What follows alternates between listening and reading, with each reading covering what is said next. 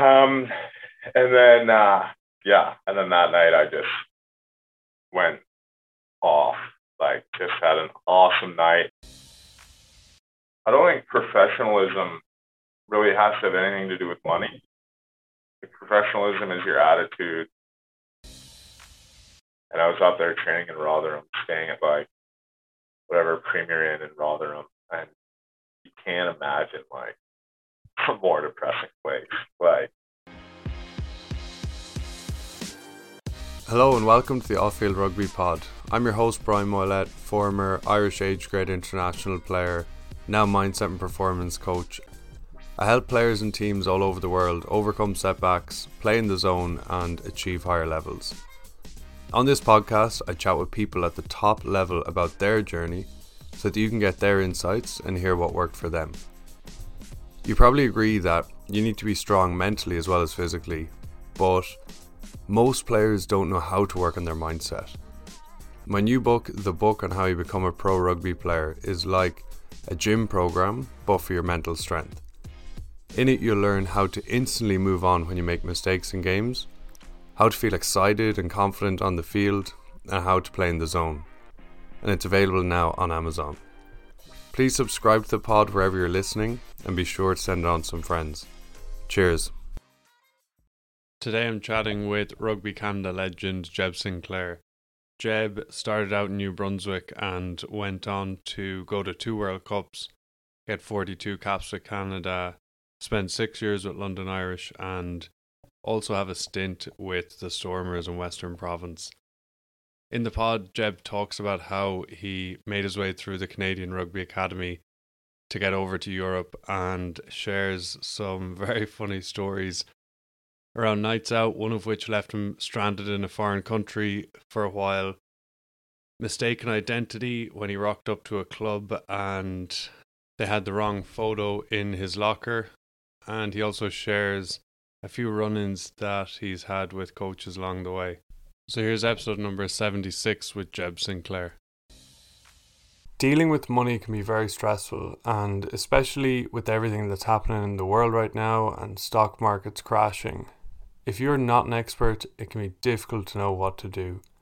Sparks Wealth is an Irish financial planner and they are experts when it comes to dealing with finances and helping guide you on what's best for your situation.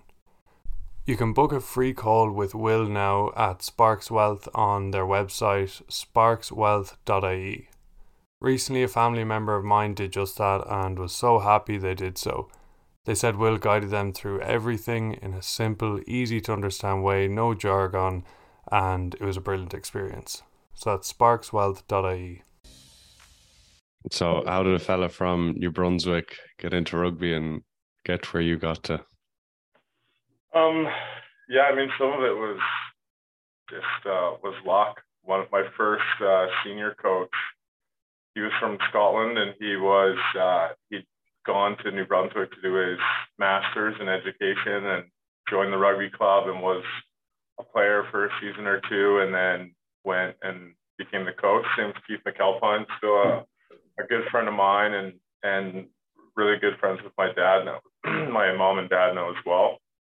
And then he uh, his brother-in-laws are um, Jim and Finlay Calder um, from Scotland. Um, so after a season or two of senior rugby in Fredericton, he said uh, you should go over and play a season in Edinburgh. So I did, and with the coaching and the and playing the game kind of year round over there, um, just got a lot better pretty quickly. What were you playing over in Edinburgh? What like club rugby there? Yeah, so the club is Stewart's Melville. So I mean, I think they they bump around in the top two leagues. So I, I can't remember what league they were in when I was there, but and or even what they call it. It's a lot sort of like Canada, where their leagues get named different things every every three or four seasons. So yeah, first or second division over there at the time. And so what, that was like late teens, kind of, and then came back to Canada. Yeah, so that would have been. I turned 20 in August and then went over there in October. So it would have just been 20 and that was in 2006. And so I played the finished the season with my club until the end of October, and then went over there, and they were two or three games in, and then played the whole season there, and then came back for uh, in May, and I and then there was a Canada East versus Canada West camp. Um, and they were, you know, all the Canada East guys had been under six feet of snow since November. Um, so other than a few guys that were playing out in BC, most of them were kind of not game fit. Um, so I was able to get into that game and, and show pretty well. And then from there, that game was in in uh, Capilano in North Van. And the coach of the national team just said, why don't you stay out here and train for the World Cup lead up? Train against the guys that are going to the World Cup. I said, sweet. So that was the 07 World Cup. That was 07. So yeah, that would have been May or June 07. And then ended up just crashing on a guy's couch, did some training before they left, and then stayed out there the rest of the time. And then just what, like got a, a club out in Vancouver here and then just in Victoria, yeah, I ended up staying in, in Victoria. I ended up getting the the card, the National Academy card, or whatever they called it at the time. Um, but that didn't kick in until I think they're January to December. So I had to wait until they redid it after the World Cup. So played for Castaway Wanderers and then just started training full time with uh, the National Academy. That's grand. And was that the plan? Like I suppose probably pretty raw out in uh, New Brunswick, was it? Or like, were you? When did you start thinking about getting into a Canada setup? Uh, not really at all. It probably wasn't until I come back and played in that Canada East, Canada West game. Because by the time I went to Edinburgh, I'd probably only played, you know, we only have 10 games a season, so maybe maybe 20 or 30 games, right? So you don't you don't really think that you're not thinking about Canada or anything like that. And it wasn't until sort of I think 05 when Simon Pacey even got a cap. Uh, he was the first one from New Brunswick to get a cap. So there wasn't didn't really even seem like there was a pipeline to do that from New Brunswick. Um, so it probably wasn't until I came back and played that Canada East, Canada West game that I was like, oh, these guys, you know, they're not they're not that much better right now. Yeah. And why is it why did you start playing? What was it like? Um, is it big out there in New Brunswick? No, so I played until I was about 15. I played hockey was sort of my main sport, and then maybe soccer in the summer. Um, and then in and I raced mountain bikes as well. And then in the like the last mountain bike race of the year before I turned 16, um, I fell off the bike and broke my leg, and then had to miss like the first three months of the hockey season. And then when you miss that much time in like in hockey, you know, I wasn't going to be able to just go on to like a double A or triple A team, I would have had to play house, which is like non-competitive and not really what I wanted to do. So, but I was like, why don't we just ski or snowboard this winter and not do hockey? And then if you still want to do it next year, you can get back into it.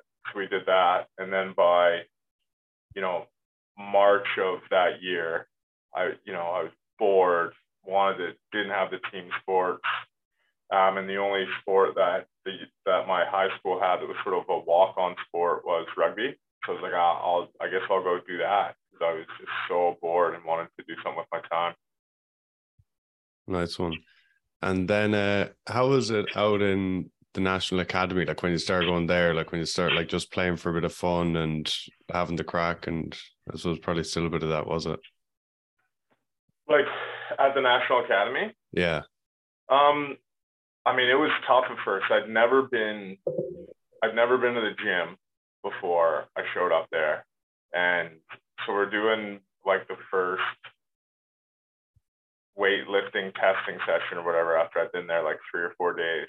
Um, and like I'm looking at one of the wingers, like who had a handful of caps, who had been in the academy for a couple years and was like maybe four or five years older, but but like not as big as me. Like just put on two plates and boom, rep it out a bit. And I was like, oh well, I'll just I'll start with that. I get I get on the bench and it like take it off and instantly like boom, like choking myself. Couldn't and that was the first time that I bench pressed. So I was like, oh shit. So that was all I I wasn't allowed to clean or do any Olympic lifts because my form was so bad.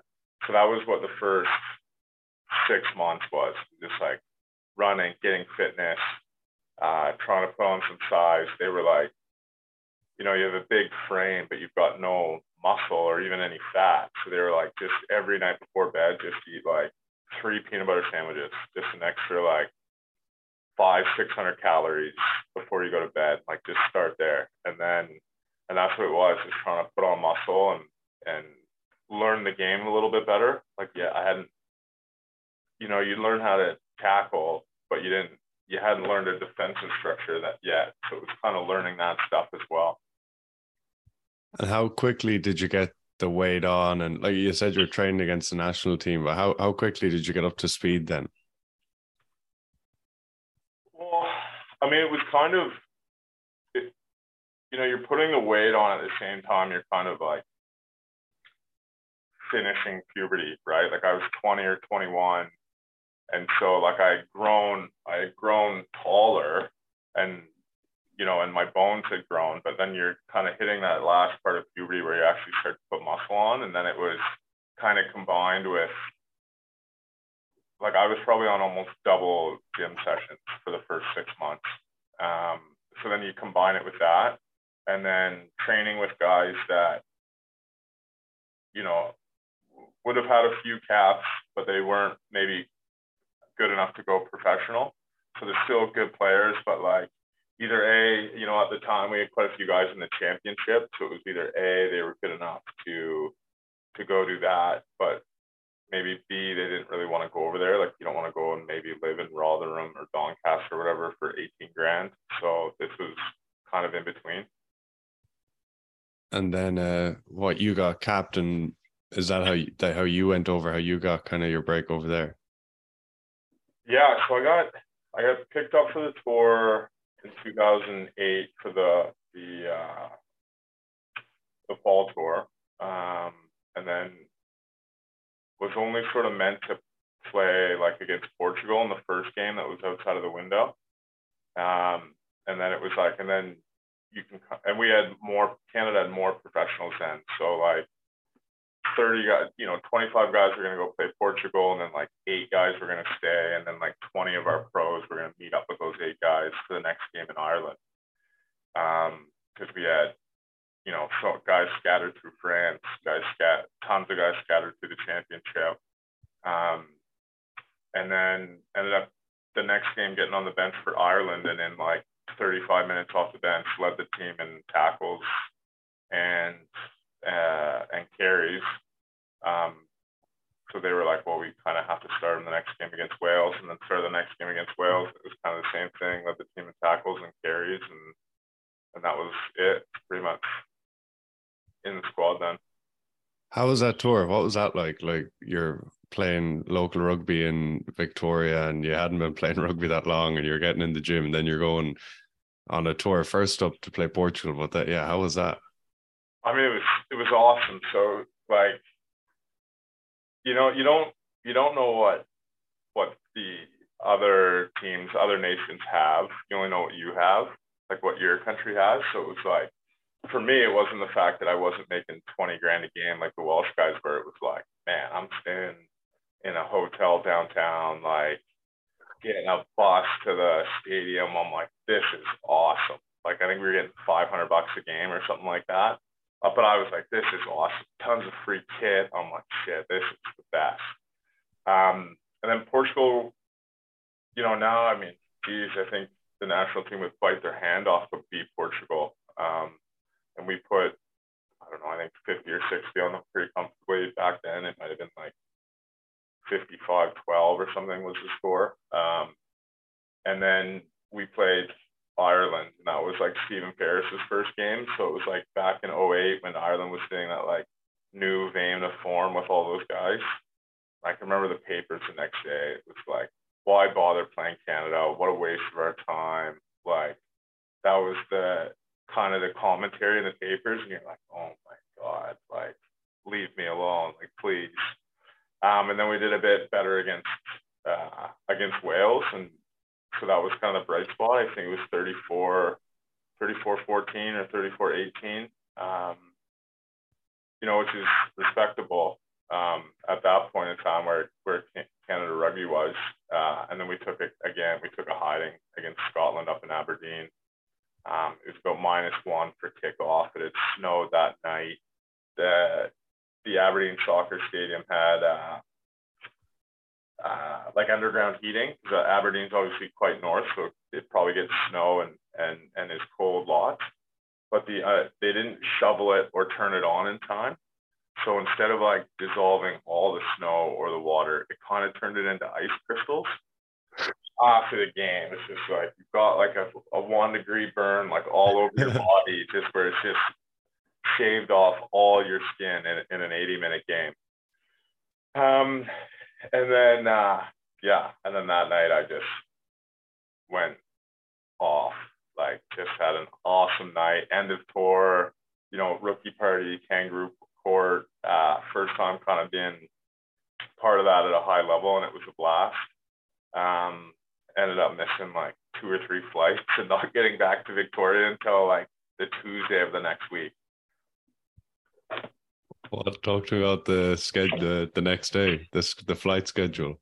Well, it, it kept snowing like overnight, and like so I, well, like I went out with some of the Scotland guys because there was one or two of them that were um, coaches for Stu Mel when I was over there in 06.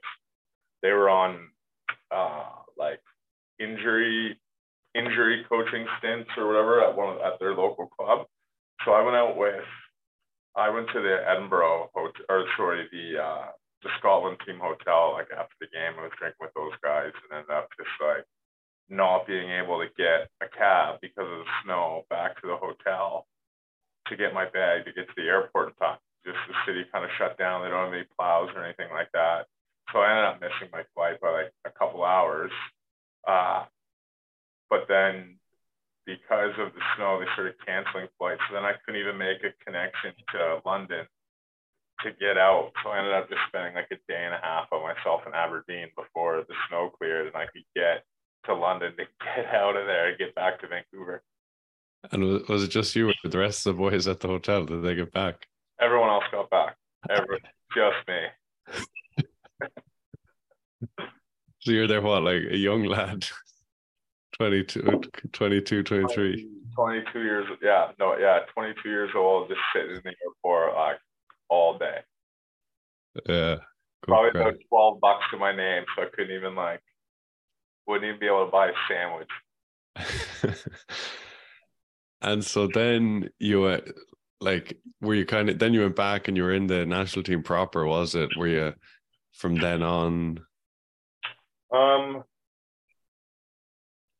yeah, oh, there was there was one there was one tour I was dropped out of. It was the Churchill Cup in the summer, and that was kind of like a a disagreement with the coach. I'll say, um, both of us, we you look at both of us being wrong or both of us being right. Um, but yeah, I just had kind of, I guess, kind of thought I had made it already and didn't maybe wasn't as diligent as I had been for like the two years leading up to that, and so just needed a little PP slap from the coach and and was left off the tour, even though I was probably the best back row at the time. Um, yeah, so that one still kind of irritates me. So I think if I would have went to that, I probably would have had 50 caps. So that one, I still, when I see Crowley up coaching Italy now, I'm still like, bastard. But but we've we've hashed it out since then because he was obviously coach for another four or five years after that. So we spent a lot of time together. That's why he kind of made a bit of like an example of your. Yeah, I mean, I could I have worked harder. Yeah, I, I mean, you can always work harder, and it was probably like sort of a three month stint where you know any number of things were probably going on. I can't remember exactly at the time. It but we weren't making any money. I might have had to miss a couple sessions to kind of, you know, to work or, you know, we were making 900 bucks a month. And I think my rent was 900 bucks a month. So to eat and, you know, have any sort of walking around money, you're still trying to, and you're training like we would, I would go to the gym like six to eight, get picked up by a landscape company and go work from like nine till three, and then we train four till seven. So you're only able to work like six hours, four days a week, because one of the days we would kind of train right in the middle of the day. So, and then on Tuesdays and Thursday nights, you go, you go to the club and train your normal club hours, and then you've got a game on Saturday, and then if you didn't, if you didn't play like sort of, you know, 60 minutes for your club, you'd have to do a fitness top up, excuse me, on Sunday. So you know, I, we were working super hard. It was probably like maybe I was broke or something and just had to pick up a couple shifts or was irritated. Ended up getting a little pee slap and left off the tour. Yeah, geez, that's mad. Um, how you're doing that, like the train schedule there, like like you said, like up at five or whatever, and then finish at half seven. You know, home at eight o'clock, and then you know you're you're doing that, and then you got to go and play against Ireland and Wales and Scotland and these boys. Yeah, I can like I well that first tour I can remember it was five hundred bucks a game. So it was a two thousand dollar check at the end of the tour. And that was like, you know, end of tours, end of November. So it's like, man, I'm gonna have the people are getting the best Christmas gifts this year. It was like, you know, you don't even have a credit card at that time, or if you do, it's got like a 250 limit. So it was like, pay that, pay the rent, go for a steak. You're like, nice, I got lots left over. Yeah. yeah. Yeah. And then it's like, yeah, then it's back to it's back to yeah, nine hundred bucks a month. That's mad. And like that you were so competitive, like Canada back then. Like, you know, like you were you were yeah. competitive. Yeah, I mean I I don't think I don't think professionalism really has to have anything to do with money professionalism is your attitude. Like my thing when I went out, I had watched so little rugby and it was so hard and expensive to even get games to see them, especially back in, you know, 07, 08, 09. You know, there wasn't 10 different streaming services or like, uh, you know, they're not, it wasn't easy to pick up uh, to watch a game. So we go over to play Ireland and like, other than like O'Driscoll, you know, or O'Connell. Like I don't know who the rest of the guys are, right? They're not. So you're not awestruck, and you're also like, honestly, like I'm gonna run into this guy as hard as I can. What do I care? Um, same with Wales, same with Scotland, right? Aside from like the two or three sort of name brand guys that you'd see in the Rugby World magazine, like you don't know who's out of form. You don't know who the press is shitting all over for however they played the week before. Like you don't know any of that. Yeah, that's so good that ignorance, like just not knowing, just being like, ah, fuck it, let's have a crack. Yeah, I mean, I remember we were in, I remember and we asked, so I guess the, I guess the away team can ask to have Millennium opened or closed. Yeah. And like our coach, it's like if we end up, if we win this game, if we win an upset, it's not going to be because the roof is open or closed. So let's have it closed so the guys can hear how loud it is, you know, these guys, this is, will probably be their only game in Millennium Stadium. Like they'll remember the atmosphere, win or lose, right? So we had the roof closed, and I remember, and I, that's this is going to be my first start. So I'm just turned 22. It's my first start. I'm like having like a panic attack before kickoff. Like I'm like, oh my god, it's so loud in there. So like we're doing the anthems, and I'm like, I'm just gonna pretend that every time they they're saying like Wales, Wales, that they're actually saying Jebb, Jebb, and that they're like cheering for me the whole time. And then I went out and had like a like a pretty damn good game. So yeah, must have worked. Love it, love it. And uh, so then you went back and while playing for a couple of years, you stayed in like Victoria, like club rugby, stayed in that kind of run before you went to Irish, or or you went way you went to Wales for a little bit? Yes, we had like two six month stints in Wales, um, where I can't remember what like. 2010, and then the year before the World Cup, so 2011, um, and that was from like January till May or June, and then you meet up with the team for um, for the Churchill Cup uh, in the summer, and we so you train, you play with you know Castaway Wanderers, do that training schedule that I told you about, um, and then you go home for Christmas, and then from there I just went to Wales because I was living on my family was on the East Coast, and then we play there in like the Welsh Premiership, uh, which was a much higher standard than you know anything in Canada. It was probably equal to like maybe the poorer teams in the championship. So that was a, and so I was in North Wales and they had been given some money from the VRU and to kind of improve North Wales rugby. They had a lot of good players, but they're all spread out. It's a huge region in France that, or sorry, in Wales that just doesn't seem to hadn't got the right support, and so they wouldn't have been able. They didn't have the the caliber of players initially to jump right into the Premiership. So I think there was like eight Canadians went over and joined like the 25 best North Wales guys, and we kind of formed the team for two seasons. What was that like? That experience? I mean, it's different. Like we were staying in a place called Colwyn Bay, which is like I don't know, maybe four thousand people on the edge of the earth. Like there's nothing up there. Like yeah, the closest big town was sort of was Manchester. It was like two hours away, so we'd fly into the Manchester in and out of the Manchester airport. We had one night of one night of one night of season would kind of be the big night out there, and then otherwise it was just the small North Wales towns.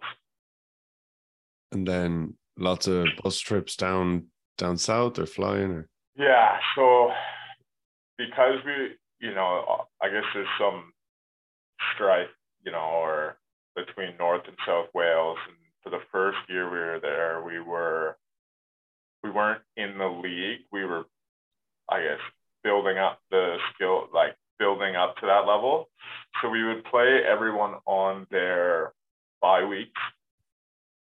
But they were like, oh, it's our bye weeks. We don't want to travel, right? We don't have we don't have the money to get up there to travel. So it seemed like every week, at least like at least 80% of the time, we were on six hour bus trips down to South Wales, go smash those teams on their home ground, and then back on the bus back up to North Wales. They didn't take us seriously for the first year, and we just smashed it. What were those bus trips like back six hours? Was it go fun? they're, I mean, they, they're the best part. You know, anyone else, I think any other sport, you say like you're going on a four to six hour bus trip, like there's like groans, like, no, we don't want to do that. Like we'd see another away trip, we'd be like, God damn, this bus trip's gonna be good. Like just you know, the stuff you get up to uh, on a that you can get up to on a bus. I mean, we would be we'd play Cardiff and we'd it would be a naked bus before we were out of the Cardiff Cardiff. like at Starkers, the North Wales guys were absolute. They're bonkers. They were like out of control. Um, and some of them, like I still keep in touch with some of them, but they're still like, you know, they're my age, maybe a year or two older, a year or two younger. They're still playing.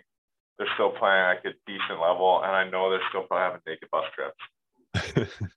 they're still yeah. And uh, so there was a 2011 World Cup. You you got there, and, and how was how was that actually? Like that, that's another massive step up again, or occasion even. Yeah, I mean that was kind of by, and it wasn't until probably like just during the Churchill Cup in 2011 where like I I kind of was guaranteed to be like a starter for Canada. Right, we had a lot of good back rows. It's probably our deepest position. Um, I knew I could play some second row, which would help. We had quite a few good second rows. Um, and so it wasn't until that Churchill Cup in June 2011 where I was like, okay, I'm, pro- I'm going to the World Cup and I'll probably be like a, a starter. And, and then and during that Churchill Cup was when Toby Booth, who was the the coach for London Irish, he was the BBC commentator for the finals for Canada versus Saxons. And he came down after the game. And he was like, "Yeah, I saw your game. I thought you played really well. You should get your agent to call me tomorrow or on Monday." Uh, I was like, well, I don't have an agent. you know, I what's that? And he was like, well, what do you mean you don't have an agent? I'm like, well, I, I don't know. I'm going to the World Cup in September, and then I'll probably just go back to work or go back to school or something. He's like, well, get an agent and tell him to call me. And I'm like, well, I don't even know where to start. He literally had to give me two, give me two uh, business cards. He's like, these guys are both agents. Call, call one of them. Call both of them. And then literally within like four days, I, I had a contract signed. And how was uh, nego- looking back? How was negotiating then? Well, negotiating then, it was like they wanted to do like they wanted to do a two-year deal with of like no money, but I was like, no, I'll do one year, then they'll see, then they'll sign me to two. You don't know the politics. I didn't know anything about like the foreign player rule or the EQP rule. I was like, you go over there, you work hard, you, you play. You know, you don't know the intricacies. Um, certainly as a Canadian player, but it was also like, you know, I would have been one of the only guys playing top flight rugby. So for the money, whether the money was kind of it would have been slightly above championship, but not much. But I was like, doesn't matter. I'd rather play top flight. Um, you know, get that kind of coaching and play with those those types of players. So yeah, and then it ended up working out, and I ended up staying there five or six more years. Nice. And then in the middle of it, was it you went down to the Stormers or down to Western Province? That. Yeah, so down to the Stormers. So I I I played, I think, like the first played the World Cup, and then right from the World Cup went to went and got my visa to England, and then was back, and then was in England, you know, 10, 12 days after the World Cup. Um, and because they had quite a few, uh, you know, English, Scottish, Welsh, whatever, you know, 12 guys that were in the quarterfinals that weren't back yet, they were like, yeah, we need you to play right away. And so I played played like four or five games in the bounce. And then the fifth one, um, shattered and dislocated my thumb and all the ligaments in the tackle.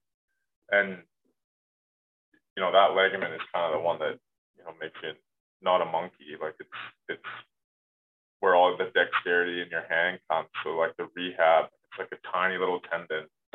But if it gets wrong, that's like your your hand, your grip, your you know, all your dexterity can be really screwed up. So the rehab was like 14, 16 weeks. Um, and that would have happened like sort of the week before Christmas. Um, and then, but so then when I came back, it was April. And then I played one game before the end of the season. So I'd already had a, like a full off season and rehab and fitness session. And so a week after the season, um, you know, I, would only played six games in the last six months or whatever it was. Uh, and this in Super Rugby, you you do your big tour all at once. So you tour within your country, like home and away with everyone, and then you do like a big New Zealand Australia tour where you play like four or five games all at once. Um, and the Stormers had they'd done that. They'd started their season with like four or five games away, uh, four games away, and against at the time like the teams that were really were the stronger ones in those in those countries. So they weren't maybe expected to do as well as they had done, but they were like two one and one. Um, but they lost like six back row.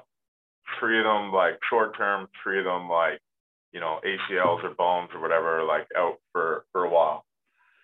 Um, but they, you know, this was kind of sort of before some of the the media around how broke and how in debt they were, but this, this was just before it, so they were probably strapped with cash. Um, and the backs coach, uh, Robbie Fleck, um, had played and coached in Bath with my current Irish head coach, um, Smitty, Brian Smith.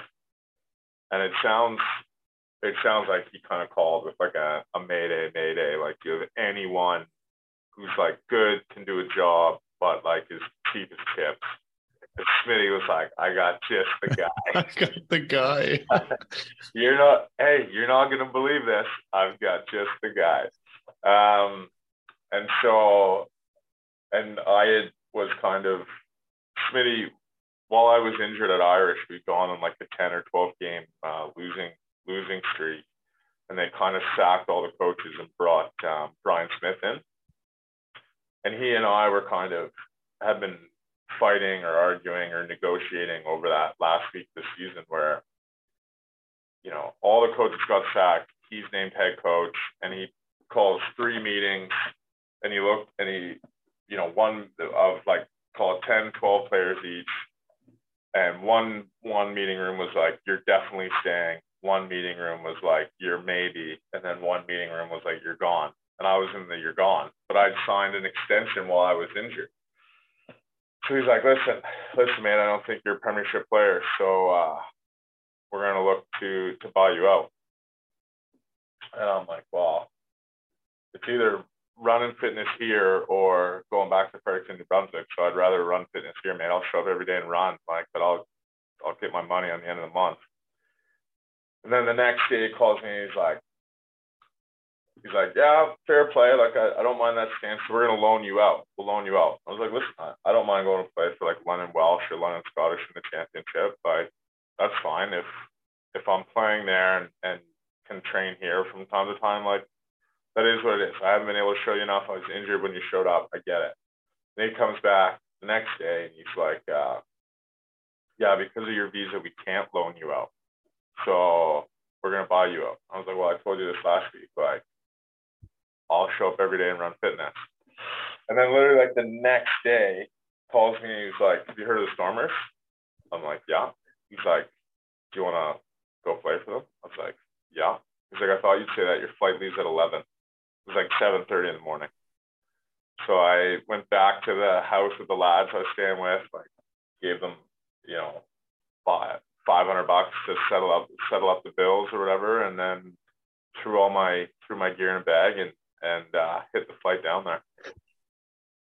Just not really knowing what was happening or just see how it goes. Nothing. And then I show up down there and like it's there.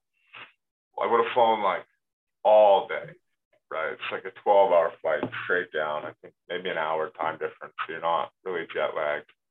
But I get in sort of like late that night. They take me uh, straight to like I crash it. Think Robbie Fleck's in-laws owned a hotel, so they take me there. We've got this little villa. I'm like, oh my god, this is sweet. Little private pool. Yeah, fuck, finally get the respect I deserve. God damn it. And then, uh, and then the next day, like, uh, the next day is like a day off, so I go to the training facility, and it's like get him a stuff, get him a massage, like do a little physical, like get all the playbooks, the line out book. And then I'm doing just some whips of the field, like passing back and forth with like one of their skills S&C coaches. I'm like, what the, hell am I doing this? And I see all the coaches like up on the balcony, like looking down. I'm like, these motherfuckers are seeing if I can even catch a pass. Like, they have no, they have no clue. And then I go into the I go into my locker and like all the gear is double XL. Got the wrong picture from the Canadian national team up on the locker. I'm like, these guys have no clue who I am. Nothing. I'm like, this is going to be a shit, a shit time. I'm like, all this stuff double XL is hanging off me. I'm like, and I'm like, I just done four months in the gym rehabbing. Like I am in the shape of my life and the stuff still hanging off me. I'm like, oh man, they thought they were getting an animal and I, this guy showed up. So, uh, but yeah, it all worked out. And so they had the wrong fella on the, the photo. They just said like, oh, pull the Canadian fella up and they put a photo of the wrong person. They grabbed a photo like the wrong guy and they had they must have looked at the stats wrong because I was like, and this is like this isn't like a Japanese double XL. It's like the you know their stuff was all made from Adidas at the time, like branded specifically and made for them. So like their XL was like down to my knees. like I could probably get away with like an English XL, but not a South African one. It was hanging off. I was like, oh man, these these guys are in for a treat. Wait till they see how slow I am. And how was uh, living in South Africa? Oh, it was it was class. I've, like so, I spent three or four days in Flecky's in-laws like hotel, but it was like on the far side of the mountain. So it was like, you know, you have to. He'd pick me up in the morning to like bring me in for like the coaches meetings and stuff. That was like three hours before the boys would even be in. Um, and then on the first, I played on the Saturday, and then on the well, on, the, and on that Saturday, or so the Thursday I do, they give me my kit, and I do the run through. But that Thursdays are a day off for the for the boys there, and then it's Fridays you do captain's run at the stadium. And so the coach comes down to me Thursday. Allister comes down down to me Thursday after that, uh, watching me catch and pass. He's like, "Ah, this guy, he'll, he'll be okay. Looks fine." And he goes, "Listen, like, we're playing the Cheetahs on Saturday. We're gonna crush them. Uh, are you okay with being on the bench?" It's like, you know, we got so and so coming back from injury, so and so coming back from injury. It's probably the you know, you'll play with the Vodacom Cup team after this. This is your only chance to kind of play with the Stormers. You want to go on the bench? We'll give you 10 minutes or whatever at the end, just so you can say you did it. Like, hell yeah. And then he's like, you know, and then on the Friday, they introduce me to the guys. They're like, hey, he's going to get like 10, 20 minutes at the end to teach him like one or two lineouts and just use those when he goes out there. Uh, and, you know, and hey, meet the guys, whatever, you know, half of them are speaking Afrikaans, half of them are speaking English, some of it, and then other dialects, and uh, learn a couple lineouts. And they're so like laid back, like ah, you'll be fine. Just like, you know, if, if you get out there, figure it out. Well, like, you know, 12 minutes into the game, Nizaam Carr, boom, ACL done. They're like, uh, well, Jebb, I guess you're going in. so I'm like, ah, oh, perfect. 65 minutes off the bench you know, 24 hours after a 12 hour flight, I've met three people. This should be great. And so, like, first line out is like this, you know, the set, the first stop is kind of once I've got on. And like, I'm coming in there and I, I know lineouts. And so I'd watch, I'd watch the video and I, and I asked for the calls. So I knew that like, I'm to be able to bluff my way through like at least 50% of them, like just from all the video that I watched in that first day off, I was like, I don't want to ruin this. But of course, he goes in there, calls the lineouts in Afrikaans. So the two guys come to me, and the ball goes over my head. And Dries was like, he was like, Jab. I'm like, I don't speak Afrikaans. And then he just like realizes that it's me and just like starts laughing, and we're running around as we're running around the field and then so we called he called them in English for the rest of the time, dumbed them way down for the, the rest of that game, and yeah, and it was fine. That's gas. And so then you how long were you there for in total? Um, so I got there in first week of May, and then I was there until the middle of November. So um, six seven months. And was um Dave nights out after the their games similar? Yeah, I mean, it was their nights out were, I would say, they were, yeah, they were a little bit better than like in England because we were in, in England, like our stadium was an hour outside of town. So it was like by the time you get into town, drop your bags off and like try to get back out, like it's already late. And for them, it was like you're at the stadium and your stadium's right downtown. So then you can just go out from there. You leave your bags there. They bring them out to the training facility for Monday. You don't have to worry about any of that stuff. Um, and then I, you know, we we'd fly like charter to, you know, Joburg, Durban, or you know, any of the games in uh, in South Africa. I remember like after one of the games, we'd one away. We're on the plane. Um, and one of the pit guys just is at the front with like a 12 pack as we're taking off, just emptying the 12 pack and it's going down the going down the middle of the plane as we're taking off and guys are just reaching their hands down, grabbing beers as they keep rolling. He just did that with like you know, three or four 12 packs, everyone got a beer and that was it. And then you're back, you're back to the, like, to the airport, to the private area of the airport, like, you know, an hour later, nothing just that far away. And so that, like, maybe 90 minutes and then straight in a cab, straight downtown, straight on to the, uh, the brandies and cokes. Enjoying yourselves. Yeah. Yeah, I did. I definitely did. Uh, and so then back to back to London Irish, and uh, you went down was up over hundred caps. So they must have changed their tune, did they?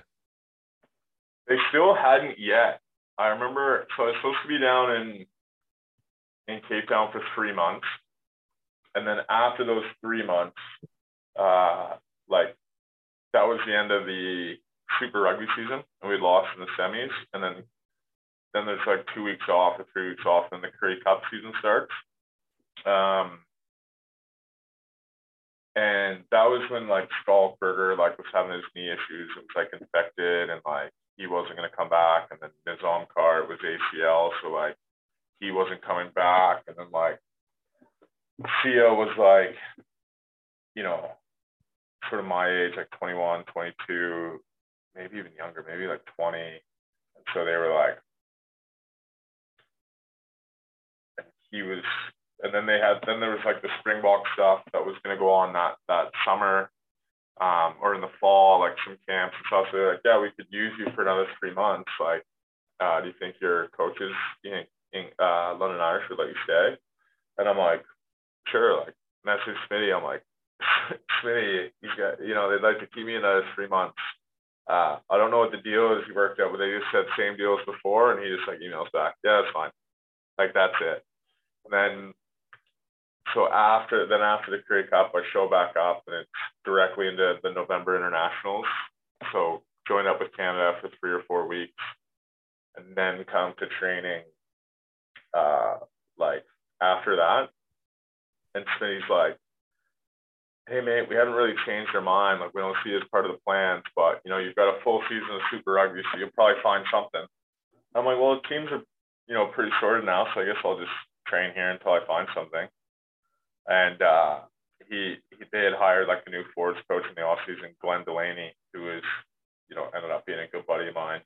Um, but he's like, I don't really know what you got, what you and Smitty have going on, but like as long as you train and a shit the server, like I'm like, man, that's all I want to do. Like I don't know what the like what the thing is. So was just training and then literally in that training session i wasn't even in the team list up until like thursday and then two back rows go like head to head they're both out so i'm like they've got to use me they don't have anyone else so went into that game and then got man of the match that game and then next game we're, we're going down to gloucester and we beat them for the first time in like 10 years um, and got I think man of the match in that game. And then literally on the bus on the on the bus ride back, Smitty like called my agent and left a voicemail. He was like, "Listen, had Jebb all wrong. Sorry about that. Uh, I'll have an off. I'll have a contract extension to you on on uh, Monday." And then they saw me do a three year extension. Wow. Yeah.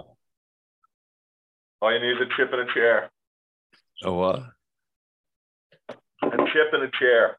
It's a gambling term. Oh yeah, yeah. And a three year extension. Yeah.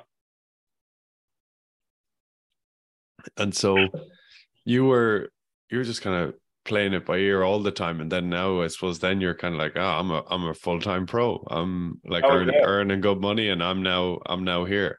Yeah, and that was like the first year of that new deal was like double or triple probably triple what I was like earning. I remember it came back. I remember the first one was like a two year deal at like not much more. And I said to Smitty, like, I don't, I'm not going to nickel and dime you. I said, I just want what I'm worth. So whatever you whatever you send back next, I'm, I'm either signing it or I'm leaving. So then he sent back like well, a way better deal. He's like, I thought we'd negotiate. I said, I'm tired of that. Like, I've been in a suitcase for the last two years, right? This is still only like maybe December 2012. So I'm still only like 14 months out of the World Cup. So I've been like New Zealand, England, South Africa, back to England, probably eight international games, uh, eight games for Irish, 24 games for the Western Province franchise. Like I in that in that 52 week from when I was done my injury in May to when I was done with Irish. So when I was done with my injury in April or May of 2012 to when I was we were finished the season in April or May of 2013 in that 52 week window, I literally played like 44 games. Like was you know way too much. And then I was and then that and then the injury started kicking in. It was just like holding on for the next five years. So you hit like the best run of form ever, and then it's like three year deal. You you said that, and you get the big money, and then it's like, oh, the body starts breaking down a bit. yeah, I mean, because it was always, I like, I never. There was no kind of deal like there is with the England guys, or with you know to rest them or to be informed. Um, and I loved playing. I hated training and I loved playing. So like if I to train all week and there wasn't a game on Saturday, I would like hated it. So I it didn't matter. I never thought like I never wanted a week off to rest. I was like, I'd rather just why do I need to rest? Like that wasn't a concept to me.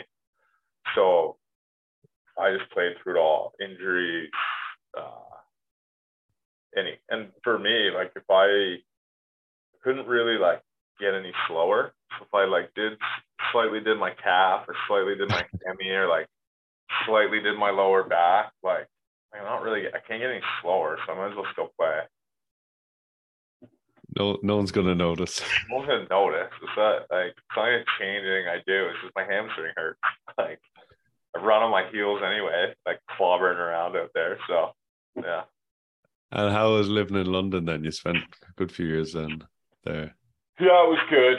Um, always had a roommate. They were always like, you know, really good buddies of mine, and and you know, you you kind of, I guess you don't realize some of some of the good the good times or the great times like while you're in them. Like one of the places we had, it was like, you know, a penthouse near the training facility with like you know, a pool table and, and you know, it was kind of the aftermath place where everyone would come over and a couple big screens and the pool table and and you just you don't realize that you're just having like the time of your life. You know, you'd wait for the highlights to come on, watch your own highlights, and then shooting pool and drinking beers, and then you know go catch the the last last call at like the nightclub downtown kind of thing. Like it was great. Yeah, and um, what was your like? What'd you get up to outside of rugby? Say when you were trained, like in London, you get up to much? No, I mean not, not really. There's not. You had so little time um, outside. Like you have a lot of time, but you have, but you're shattered. You're exhausted. Like sure, you get done training at like three o'clock, but it's because you've run you know, 15 kilometers, lifted weights, tackle tech, like you're shat, like you're shattered, right? Um, so it's just, you know, the boys would have sort of coffee club and just go sit and have coffees and then watch some video, make food. That's kind of it midweek. Uh, did you ever get out for a beer and thing or? Like midweek? Yeah. Yeah, I mean, it'd be rude not to. you know, you'd always have to go for usually if we had if we had Wednesdays off, we might go for a couple on on like the Tuesday night or like the Wednesday. Um, but it would also depend on like if the team was named like Monday and you were miles from the team, like your week was probably a little bit different than like if you knew you were going to be in the team right? Or or if you knew like, you know, if it was just like a home game against or if it was a away game against like Leicester on the Saturday, like you know you want you know you want to you're not gonna have much of a Saturday night because you're getting off the bus there from probably a physical beating, regardless of the score line. You just know it's gonna be a physical beating, and you know you're gonna be on the bus and not back till like 11. So you know you're not gonna have like much of a Saturday night. So you know, you'd look at your schedule kind of there, like where can we, where's there the good nights going to be? Like, where are the maybe sneaky midweekers? You know, you're looking at, you're looking at some of that stuff. Yeah. Yeah. And how was it then? Uh, was it injuries then just stopped you? Like after Irish or towards the end Irish, what happened? Yeah, so I did I did my knee at some point in like 2014 uh,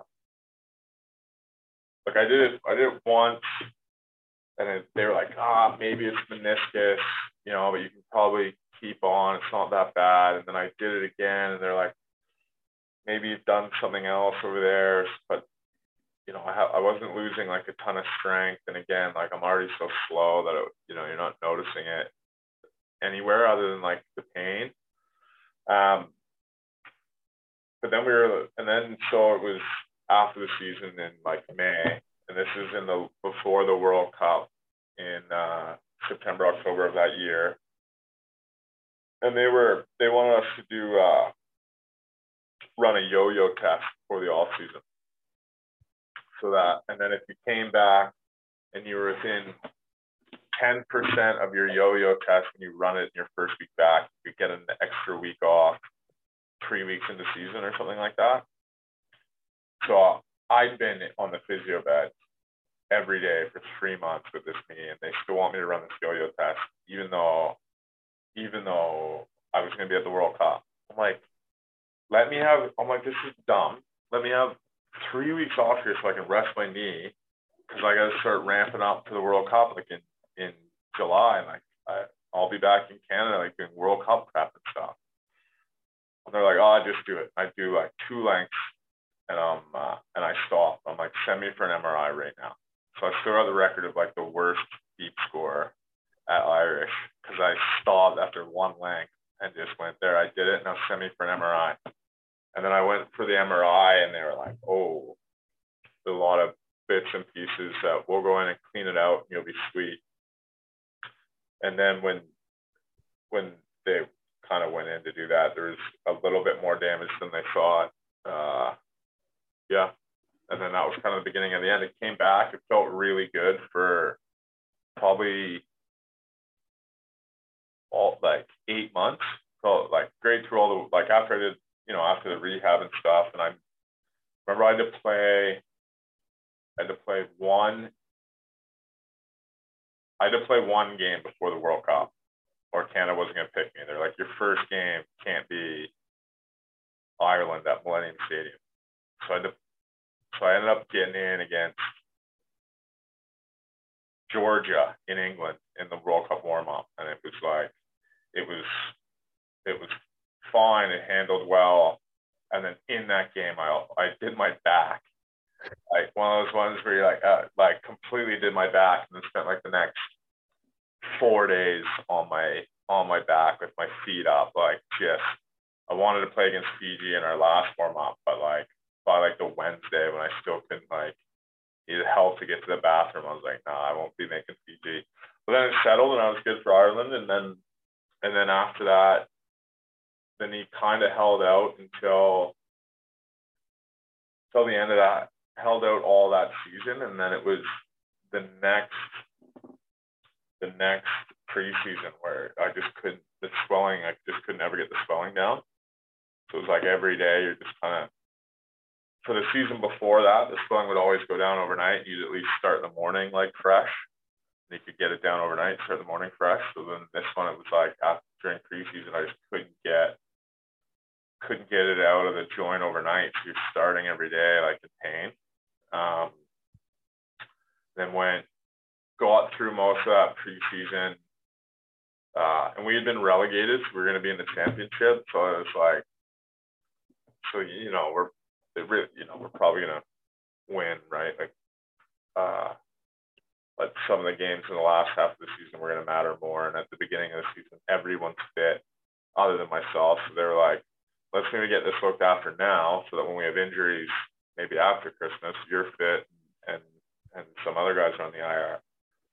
So I went and looked at it and like the surgeon's basically like, yeah, you've got this, this, and this. Like it's just nothing really we can do. So so I rehabbed it again for like four months just to build all the strength in the in and around the joint to try to see if I could get it at least finish the contract. Um, but I wasn't able to. Yeah, and it was just it was just dust, and just had to call it a day. Yeah, it was dust, and then they were like, you know, they they because I missed time with injury, they were kind of able to say that I wasn't able to fulfill my contract. So then they were like, uh, you've got, then they cut my contract up and then they were like, got, you know, the home office is like, you got 90 days to get out of England unless you can find like an, e- like a job in the, in the same field in, close to equal pay.